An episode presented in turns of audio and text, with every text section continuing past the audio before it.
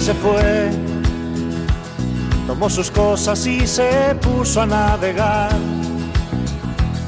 Una camisa. Teníamos ganas ¿eh? de recuperar esta sección, teníamos ganas de recuperar y se marchó porque todavía son muchos los ciclistas que se han retirado esta temporada y a los que no hemos tenido la oportunidad de analizar y de tratar de valorar cuál ha sido su impacto en el ciclismo. batirse en duelo con el mar y recorrer el mundo en su velero y navegar. Así que hoy lo vamos a hacer una vez más con ese equipazo, con esa parte de la grupeta de Ponte a Rueda. No estamos todos en el día de hoy, pero tenemos un equipo que para llegar a la fuga de la fuga nos va a bastar. Así pintó estelas en el mar y se marchó. Estamos en este y se marchó, que yo creo que es una de las mejores secciones que tenemos y además no me cabe duda que tiene mm, la sintonía que menos nos recuerda al ciclismo, pero que vamos a conseguir que nos cambie por completo la mentalidad. Y tenía muchas ganas de debatir sobre ciclistas retirados en esta temporada con el equipazo, con parte del equipazo de Ponte a Rueda, con parte de los reals, de los originales, y por eso hoy está conmigo Javier Arrieta. ¿Qué tal? ¿Qué tal, Beñat? Enca- Encantado de estar en este espacio de nuevo y hoy vengo intentando eh, ser una persona moderada. Yo creo que hoy vamos a practicar un poco eso que les gusta tanto a los anglosajones, que es el character assassination, ¿no? Que es un poco coger un personaje y desmontar un poco todo lo que había, todo lo que se ha dicho y, bueno, pues lo que eran los lugares comunes, normalmente positivos, sobre el personaje. A ti ya sé por dónde te voy a ver tirar y también vamos a ver si toma otro tono Alberto Arrondo. ¿Qué tal? Buenas tardes, grupeta. Pues bueno, hoy intentaré ser, eh, como dice, como dice aquel, un poquito más, más moderado. No, no, no cargaremos las tintas y, y desde luego dispuestos a pedalear, ¿no? Y a tirar de la grupeta. Y es que vamos a hablar, yo creo, del que más juego nos puede dar de los corredores retirados este año, por cómo se desarrolló su carrera, por la sensación de todo lo que pudo ser y no fue de los últimos años, y también con una actitud que no encaja seguramente con la de los grandes eh, campeones. Vamos a hablar de Tom Dumoulin en este y se marchó de Ponte a Rueda y vamos a empezar por el principio, por ese arranque de Tom Dumoulin por ese Tom Dumoulin que primero demuestra ser un espectáculo en la crono y que en una vuelta, esa que termina por perder con Fabio Aru, da un pasito adelante y nos empieza a insinuar que a lo mejor puede pelear las generales. Chicos, os lanzo una pregunta clara y concisa. ¿En algún momento os creísteis, yo levanto la mano, culpable, que Tom Dumoulin pudiera ser el nuevo Indurain? Javier, empezamos contigo. Bueno, eh, si te soy totalmente sincero, sí que creo que me acabé en un momento muy puntual de, creer, bueno, a mí me parece que decir el nuevo Indurain, me parece que Indurain son palabras mayores. Estamos hablando de un palmarés, eh, de un grupo selecto, eh, bueno, pues de privilegiados en la historia de este deporte.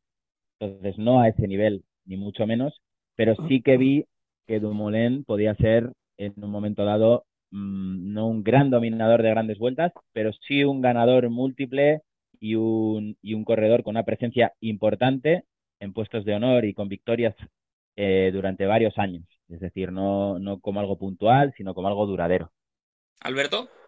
Sí, al final eh, su, su, comparación con, con, con, Miguel venía de empezar desde una base física, ¿no? Es decir, un corredor grande, ancho de hombros, que, que en las cronos era capaz de, arrasar y que, joder, que luego para, para arriba parecía que iba también bien y que, y que no quizás con ese estilo tan, tan escalador tipo colombiano, pero que era capaz de, de, poner una buena marcheta. Yo no sé si me llegué a creer que podía ganar cinco tours seguidos por, por entrar en la comparación con el Navarro, pero yo opino como, como Javier, si llega a pensar que este tío pues podía pisar, eh, no sé, pues eh, siete podios de grandes vueltas y, y pelear no sé, dos o tres arcoíris de crono, ¿no? Es decir, esa sensación de que era un tío preparado para todo, pero luego ya, ya el tiempo nos puso a, todos en nuestro sitio, como la carretera, y, y, vimos que no, que no estaba preparado para ello. Había algo que yo creo que resultaba muy interesante, seguramente porque ya incluso en esas alturas, cuando Dumoulin pues, eh, tiene su primer escarceo con una gran vuelta, la que pierde con Aru, año 2015, si no me falla aquí la, memoria, eh, pero enseguida lo comprobamos que para eso está nuestra querida Wikipedia. Eh, pues mm, era algo que por un lado le veíamos que acababa muy bien en esos finales cortos y que picaban para arriba tan eh, copyright de la vuelta, y luego que yo creo que despertaba nuestro imaginario esta idea de ver a un tío que pudiera sacar una ventaja muy grande en la crono y después aguantar. Eh, que a mí el aguante y el estoicismo en el deporte me gusta mucho. A mí me gusta ver a un equipo aguantando y tirando balones para, eh, para resistir. Me gusta ver a un equipo en rugby, por ejemplo, aguantando en la línea de, de ensayo, ¿no? Tratando eh, de evitar que le anote el rival. Y esa idea del ciclista más dotado para la crono, que en los puertos largos aguanta y aguanta y aguanta, a mí me gusta. Sé que igual no es lo más espectacular, pero es una tara que, tiene uno. Y creo que parte de eso tenía que ver también, ¿no? Con que era diferente en cuanto a características a los que habían sido pues, los grandes dominadores de, años anteriores. Sí, yo estoy de acuerdo con ese análisis que haces, Beñat. Al final, eh, Dumoulin quizá no es el primero, ¿no? Pero sí que es verdad que, de un tiempo a esta parte eh, ha sido quizá el primer referente que hemos tenido de un posible ganador de una gran vuelta que quizás fundamentaba sus victorias y sus diferencias en la crono y después sobrevivía en la montaña y más que sobrevivir en algunos casos incluso daba la cara y hacía unos papeles eh, muy dignos. Eh, a partir de ahí hemos visto corredores eh, que son dominantes en las cronos. Estamos viendo ganadores del Tour de Francia que son ganadores de contrarreloj del Tour de Francia y también de la Vuelta a España y también del Giro de Italia. Es decir, sí que podemos darle el, beneficio de ser un poco un pionero en, el siglo XXI, eh, de fundamentar una victoria en la gran vuelta en la crono. Y muchos de, los, de, los, de las grandes vueltas que, desde entonces ha habido en los últimos años, eh, la discusión cuando se presentan los recorridos precisamente gira en torno a si hay mucha crono o hay poca crono y a partir de ahí, ¿qué, ¿cuál es la participación que le intuimos a esa carrera? ¿no? Yo creo que esas discusiones que ahora se tienen, incluso algunas en el imaginario actual, de si corredores tipo Filippo Gana, que ahora mismo es uno de los grandes dominadores de la, de la especialidad contra el crono, algún día pueden reconvertirse, quizá ese tipo de conversaciones se las podemos deber al debate que en su momento hubo y a lo que nos pudo enseñar Dumoulin durante esos dos, tres años que estuvo dando un nivel de, de, mucha de mucha élite. Sí, porque al final, eh, tirando de Wikipedia, como dice Beñat, tú lo metes en un paquete como de tres o cuatro años, ¿no? Desde aquella vuelta del 2015 con el Giro del 2017, con aquel Tour del 18, es decir, tuvimos ahí tres, cuatro, cinco años que dijimos, oye, ¿y si, y si, y si sí? Y sí, sí, pero, pero enseguida esa llama se apagó, ¿no? Y enseguida vimos como que, como que la mariposa de Maastricht, ¿no? Tampoco, tampoco parecía que llegaba a, a, tener ese motor, pero siempre, siempre nos daba la sensación de que, lo que comentéis vosotros, una buena contrarreloj y a verle aguantar en la montaña, porque salvo, creo que lo comentábamos antes por el grupo de WhatsApp, ¿no? Salvo esa esa escalada bestial en el Santuario Europa cuando gana el Giro de Italia. No hizo grandes exhibiciones en montaña, salvo otra en el Tour, creo que fue en, en Luz Ardiden, o un día de, que llovía a mares. No se exhibía mucho, pero tampoco sé exactamente cuándo llegó ese momento en el que nos dimos cuenta que no iba a ser un gran dominador, pero desde luego eh, sí que, como dice Javier, fue esa llave ¿no? que abrió la, la puerta a que tíos grandes pues pudiesen plantarse en, París, bueno, o en la salida de París con, opciones. Tirando de Wikipedia, además te iba a decir de Wikipedia en inglés, que el idioma no es un problema, a pesar de lo que pueda parecer con los de Pro Cycling Stats y estas movidas que han tenido en, Twitter, que daría para, otra sección. Eh, pero un corredor que por un momento se postula como dominador generacional, y al final se retira, ojo, eh, con un palmarés que muchos lo quisieran, pero sí que se va con victorias en las tres grandes victorias de etapa, eh, pero en lo que a generales se refiere, pues logra esa victoria, ¿no? En la general del Giro en 2017. Y me voy a la carrera italiana porque nos gusta mucho y porque yo creo que tenemos ahí su pico y ya el inicio de su decadencia.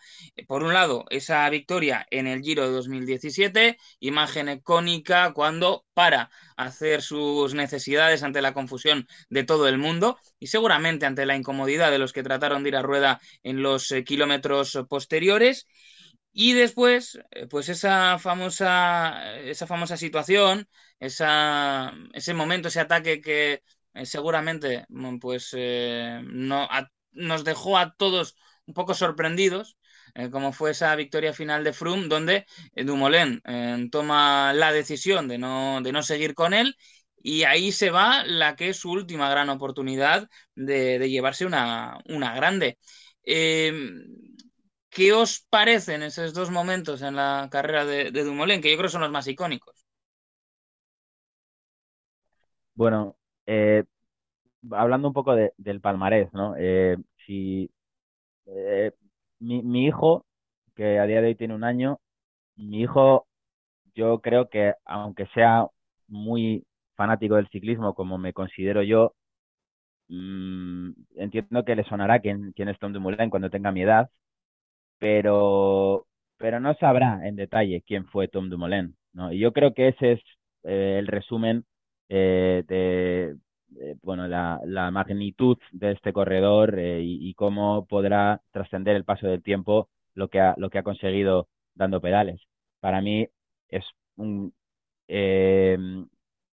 palmarés mm, muy bueno, pero sí me queda la sensación de que al final hay momentos, imágenes que dan para GIFs, que dan para memes, que al final son los que van a trascender más allá de lo que realmente consiguió eh, en, en, las metas y en los podios de las carreras, ¿no? Cuando de lo que crees que vas a recordar es un momento que no deja de ser, pues bueno, anecdótico. Y escatológico. Eh, y escatológico, pues, pues no deja de ser eh, significativo de que, bueno, pues que, que no hemos estado ante un, dominador o, o, alguien que haya, que, haya, que haya marcado un antes y un después en el deporte, ¿no? Y yo la reflexión que quiero dejar también, acompañando un poco lo, que preguntabas, Beñat, es siempre me queda la sensación y siempre me queda la pregunta de si es un, el, de si no ha llegado a ser el ciclista que podía haber sido porque no ha podido serlo o porque no ha querido serlo. Porque gran parte de lo que le ha ido sucediendo a lo largo de su carrera me da la sensación, y luego si entramos un poco más ya en aspectos personales, de cambios de equipos y decisiones muy concretas y puntuales, de cosas que ha dicho ante la prensa, etcétera, etcétera, siempre me da la sensación de que es un corredor que mentalmente no ha sido capaz eh, y a veces no ha querido ser capaz de enfrentarse a la élite mundial, que es donde estaba eh, destinado a estar. Y, siempre me quedará esa duda de si es porque no ha podido o porque no ha querido. Alberto. Pues yo por partes, bueno, no me gustaría que a, que Tom Dimolín, eh, cuando, cuando el hijo de Javier tenga 17 años más, y tenga derecho a salir en, este espacio, pues, eh, pues coge y diga, ah, es verdad, el ciclista que se cagó encima, ¿no? O sea, no creo que se le recuerde, que se recuerde por esto, porque, por ejemplo, tampoco creo que a, que a Froome se le recuerde como el ciclista que subió el Ventú corriendo, ¿no? Atravesando las, las motos. O sea, el, el Palmares está por encima de, de, ese, de ese momento, pero sí es verdad, bueno, pues que fue una situación un tanto, un tanto diferente. Yo creo que el palmarés de, de Dumoulin es, es bueno es bueno, pero, pero tiene mala suerte, porque si lo comparamos con el resto de corredores que se retiran este año y de los cuales vamos a hablar en estas eh, pequeñas secciones, pues tenemos a Nibali, tenemos a Valverde, tenemos a Gilbert, es decir, es que tenemos realmente a, gigantes del mundo de los pedales en los que Dimulín, por muy buen palmarés que tenga, creo que, que, no le llega. Por lo tanto, no creo que vaya a ser un corredor que, ha marcado una época ni que, ni que va a ser uno, de los grandes dentro de su generación. Y luego respecto a las facultades ¿no? que tenía o que tiene Dimulín, yo creo que su barrera era, ha sido siempre mental. Es decir, creo que el motor lo ha tenido, eh, cuando ha estado liberado mentalmente, con esos, bueno, pues con esa calma que puede necesitar alguien con ciertos, bueno, pues eh, cierta volatilidad, eh, ha rendido mucho, muchísimo. Pero creo que su límite ha sido, ha sido mental. Y cuando lo mezclas con una, con una personalidad un poco difícil, aparentemente, cuando lo metes dentro de un equipo que es un poquito un poquito jaula de grillos, pues, pues era difícil ¿no? que el bueno de Tom encontrase la, la, calma y serenidad para afrontar una gran vuelta con, las garantías que, que, son necesarias. Pero bueno, yo me quedo con el ciclista que ha sido, insisto, creo que su límite eh, ha sido más, más eh, mental que, que físico, que de motor. Mira, sacáis el tema que es clave, ¿no? Ya para ir con los argumentos finales, todavía luego lo categorizaremos, pero entre ambos habéis sacado los temas principales. La cuestión de la actitud que queda marcada sobre todo por una decisión. Cuando él, habiendo sido en la líder en la estructura ahora conocida como DSM, decide marcharse al Jumbo Visma, equipo que apuntaba ya a ser el mejor del mundo, pero decide marcharse además con sus declaraciones bastante claramente, eh, bueno, con idea de no ser líder, ¿no? O al menos no ser el líder único del equipo. Javier, ¿Cómo lo ves? ¿Problema de actitud o también consecuencia de un equipo como DSM que muchas veces da la sensación de exprimir a los ciclistas hasta el límite?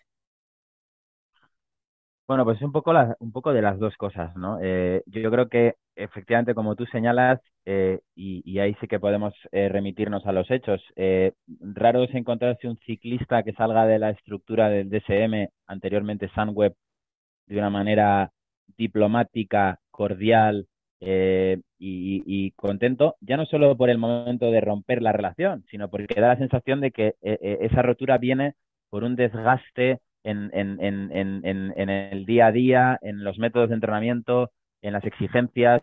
Es decir, sí que da la sensación de que en ese equipo hay algo que no funciona y que yo creo que es la calidad probablemente profesional y humana de, los integrantes. Ya no hablo de solo de los corredores, sino en general, ¿no? Se respira un ambiente raruno y, corredores incluso que nunca han alzado la voz ni han dicho una, palabra más alta que otra, o puede ser el, el caso de Romain Bardet, pues ya también da la sensación de que hay una transformación extraña cuando estás en esa estructura. A eso se le añade una personalidad como la de, como la de Tom Dumoulin, eh, que yo creo que, como ha señalado Alberto, ha, tenido un problema eh, de, bueno, pues de, querer llegar a creerse que era uno de los, de los elegidos, ¿no? Y en un momento dado, pues él eh, renuncia a toda posibilidad de, ser el foco de atención principal de un equipo y se escuda en el mejor equipo posible, un equipo de su casa con ya varias estrellas en el firmamento que le, que le encajan perfectamente en ese rol que él quiere asumir de no estar todo el día delante de los focos. Porque al final, hay que decirlo, Tom Dumoulin ha sido un deportista profesional que ha tenido una relación con los medios y una manera de expresarse ante los medios bastante poco acertada. Y yo creo que eso también es un rasgo bueno, pues de, su propia personalidad y de sus propias ganas de, ser un foco de atención y de, y de ser una estrellita, ¿no? Sí, yo creo que, o sea, opinamos todos eh, lo, más, eh, lo más parecido a, en cuanto al desarrollo de la carrera de, Tom y evidentemente su, mentalidad no le, ha, no le ha ayudado. Luego yo aquí querría quizá entrar en profundidad a, debatir si el paso a decidir eh, obtener un rol de, de, gregario en el, en el Jumbo es un acierto, no es un acierto, puede estar mejor visto, puede estar peor visto. Eh, yo, yo eh, personalmente me parece un, un, gesto que en cierta parte le puede honrar, es decir, él se da cuenta de que ya no está preparado para pelear una gran vuelta, por lo que sea, porque ya no es capaz de entrenar a ese nivel, porque no es capaz de, de seguir con, las obligaciones diarias de entrenamiento que seguía hasta ahora o porque realmente ha perdido la motivación. Creo que decidir, mira, yo he sido esto hasta aquí y a partir de ahora voy a ser esto otro, creo que dentro del mundo del ciclismo es algo que se puede, se, debe valorar mucho y no vamos a encontrar a muchos eh, campeones de grandes vueltas que dos años después de estar en lo más alto de una carrera de tres semanas digan, ahora me voy a otro equipo a ayudarte a ti.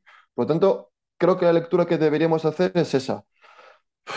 Si le ha servido para algo, pues yo creo que no, porque realmente no sé hasta qué punto en los últimos tres años, pues Dumoulin ha ayudado, ha dejado de ayudar o ha tenido más protagonismo eh, a nivel mediático que, que relevancia en el equipo a nivel deportivo. Esto es interesante, ¿eh? porque em, yo tengo la sensación que él se marcha de la estructura ahora conocida como DSM porque se percibe cansado de tener ese peso sobre sus espaldas y cuando llega Jumbo Visma a mí la sensación que me da es que se da cuenta de que lo, de lo que estaba cansado era de competir al máximo nivel, porque ya hemos tenido pues esa retirada en diferido, primero tomándose un parón, luego vuelve, se marca un objetivo de llegar hasta final de temporada eh, para tratar en su último año que ha cumplido hace poquito 32 años, ¿eh? esta misma semana. Em, se marca el objetivo de llegar a los mundiales y ni tan siquiera llega a eso. Yo creo que al final eh, hace todo ese proceso, se da cuenta, pero mi sensación es que ya cuando llega Jumbo Visma eh, no llega con la.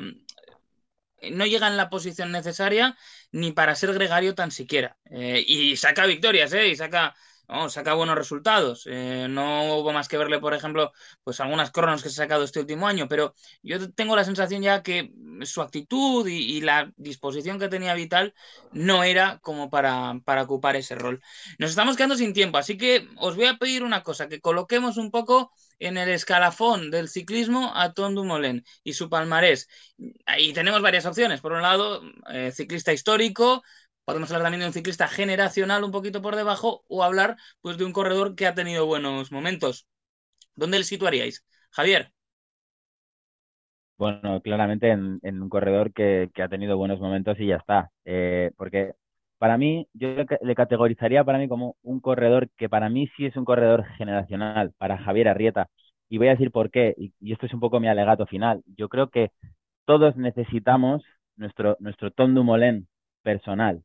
En cualquier deporte uno, uno puede ser simpatizante, pero lo que te hace pasar a ser realmente seguidor, incluso fanático, es, y digo a partes iguales, esos héroes, ¿no? Esos ídolos que vamos teniendo en cada deporte, pero también los villanos, también los archienemigos. Para mí eso ha sido Tom Dumoulin y por eso también le doy las gracias, porque gracias a él y gracias a cosas que ha dicho sobre sus compañeros y bueno, veces que ha sembrado la duda sobre el dopaje de otros y mm, ha puesto en duda eh, que compañeros de profesión debieran estar en las salidas de carreras, etcétera. Gracias a eso, yo amo un poquito más este deporte.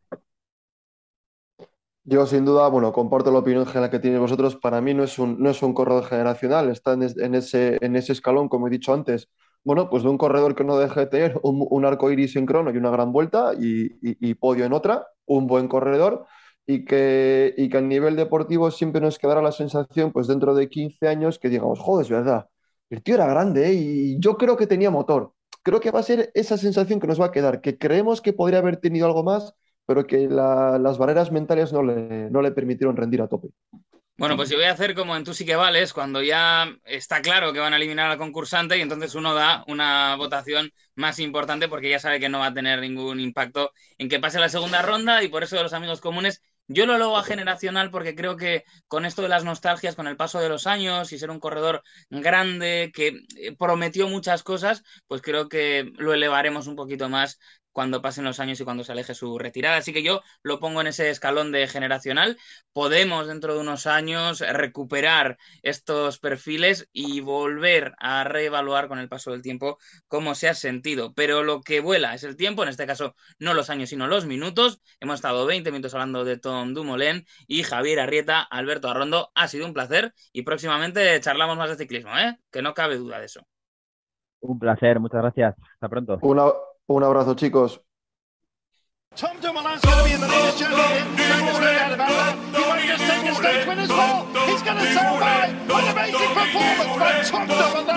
He's a big man. He's a great time trialist. Oh, chapeau, Tom Dumoulin. Roze trui, dat is zijn streven. In de Giro om zijn dag